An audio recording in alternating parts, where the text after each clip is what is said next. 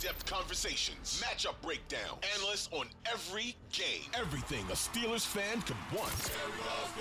This is Fourth Down in the Steel City with your hosts Adam Crowley and Colin Dunlap.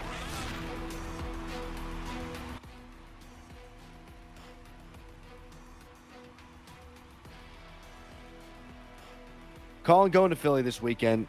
Jeez. Steelers, Eagles. I'm super excited about the World Series game being played on Saturday night. I'm going to be drunk. I'm going to wear a Phillies hat as to not be punched, and also just to sort of feel what it feel what it feels like to be a fan of a good baseball team, just for a night. Just to Can you pretend- wear the a- maroon Phillies hat that had the baseball inside? The You know feet? what? I just bought it today. Amazon's going to send. I'll get it on Wednesday. It's a one of those two tone ones. It's the only one that they would send me in a day. Gotcha. So the the top I think is blue and the bill is red. You know what I equate this to? It's a one night stand. I'm married in, in an affair, frankly, because I'm married to the Pirates. I've had a difficult relationship with them, but one night, one magical night in another town, I'm getting after it. I'm going full Philly, man. And does that make me a bad fan? Probably, but I'm gonna enjoy it. One night, one night only. One time am I allowed to sin, Colin. what will you do with that hat after? Will you keep it as a keepsake? Will you? You know what? My wife asked me the same thing. I will Did she wear it. Yeah, I will wear it. I guarantee you, I will wear it no more than five times the rest of my life after I wear it this week. If you put it somewhere like in the garage or man cave or something like that, if you do have a great time, which I'm anticipating having a wonderful time because it's Steelers and Eagles, you, every time you look at it though, you only have one memory, which is of that weekend. So I think it's true. conducive to hold on to it. Oh, I'll hold on to it for sure. And it might be one of those things that turns into a grass cutting hat or Yeah. whatever. But I think I think I'm, you know, I've rooted for the Pirates my whole life. I've lived and died with some awful stuff. One night, one night to just to pretend, just to feel something. I won't even Can feel I tell you my second Jump favorite team? down. Go on. I have an affinity for. You gonna guess? We're we're talking baseball. Yeah, yeah. I mean, you spent a lot of time in LA. The Dodgers? I love the Dodgers. There you go. I, I they look good.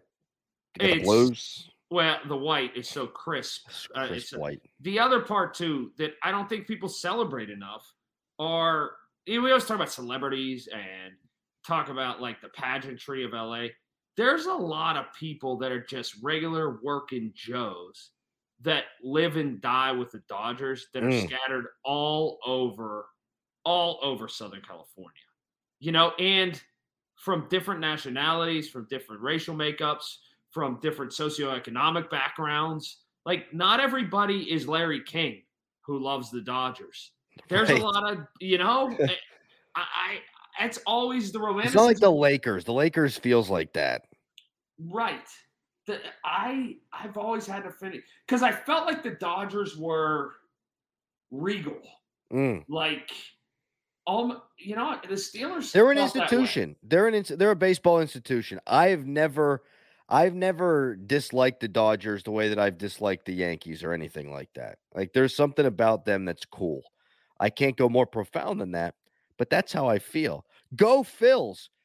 I will be rooting for the Steelers on Sunday, however. Will they get killed? Yes, no.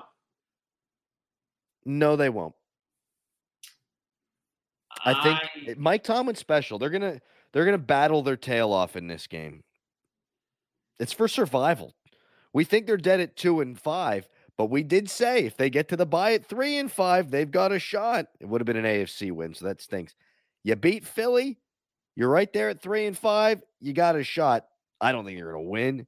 I do think it is the last stand at the Golden Corral buffet. Can I tell you what I think here? That it's I I don't want to sense a problem, but I think that there's one that proactively needs to be alleviated.